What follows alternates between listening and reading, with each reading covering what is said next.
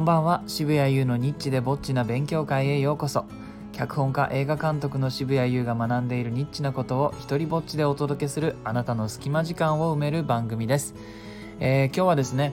ラジオを続けることの難しさみたいなことをちょっと感じてたり学んだりあのしてるのでまあ、なんかそのことについてちょっとお話ししようかななんて思っています。あのもともとこれを始めたのは自分のそのインプットをあのより確実なものにするためにアウトプット前提にして、えー、だラジオがあるからじゃあちゃんと勉強しようみたいに。もともと自分のために始めたことなんですけどいざやり始めたらあの勉強になりますとかためになりますみたいなこう反応が来るようになりましてそうするとこう嬉しくなってサービス精神が働いちゃっておおじゃあもっとこうためになるようにこんなことを調べてから話そうとかなんかこれにかける時間が最初はそれこそ30分の間にまあ収録して、えー、で Twitter で拡散して Facebook にも投稿してっていう一連の作業を30分以内で収めることを目的にしてたんですけども収録前に30分とかこう撮って内容を用意するようにとか、えー、なっちゃったんですよねそしたらなんか続けるのががぜ苦しくなってきてあれあれとなんか楽しそうだから始めたことがいつの間にかこう苦しくなっていておこれはなんだかイメージと違ってきたなってあたりに、まあ、気づきましてですね、えー、ちょっと方向転換しようかなと思っています。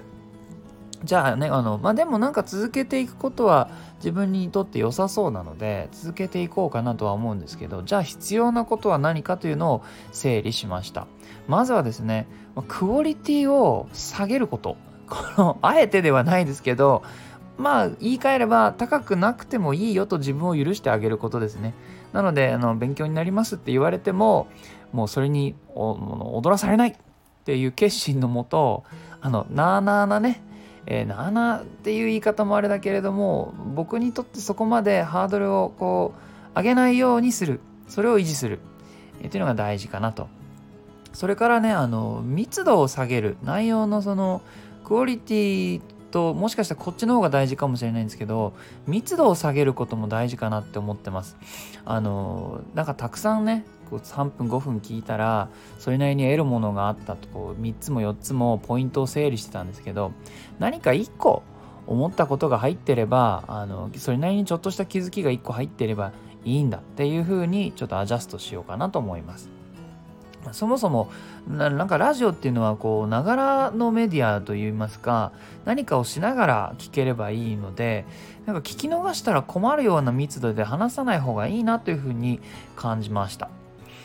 でですねこうラジオを続けることの難しさを感じてじゃあ気づいたことは何かっていうとこれ毎日発信してる人とかすごいなっていうふうに改めてそういう人たちに対する尊敬の念が生まれました皆さんすごいあのキングコングの西野さんとか毎日10分のボイシーをね、えー、発信してたりあのまあまあ今は毎日更新はしてないんですけど一時期の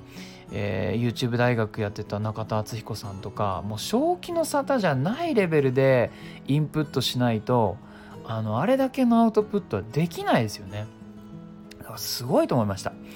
でまあでもあのじゃあなんか全く自分がアウトプットしてないかっていうと僕はあれですねやっぱ脚本書いてるのでほとんど。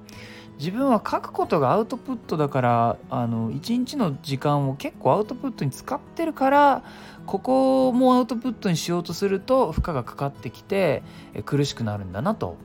えー、そういったことにも気づきました。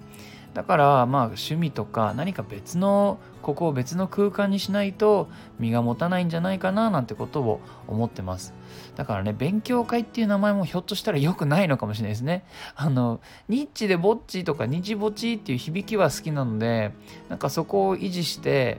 まあ、ニッチなことをぼちぼち発信する あの渋谷さんの書斎みたいな風な、えー、なんかラジオ番組に変えていくのもありかもしれません、えー、長く続けることに対しては、まあ、いい意味でハードルを下げていこうかなと。はい、えー、いいなと思ったらハートマークタップしてください、えー、ツイッターもやってるのでよかったらそちらもフォローしてください、えー、あの最近あの僕が関わった映画の公開がえー、今年の6月に決まったのでそれに関することはツイッターなんかで発信しています、えー、Twitter で聞いてる人はよかったら「ハッシュタグ日ぼっち」で拡散してくれると嬉しいです。では渋谷優でした。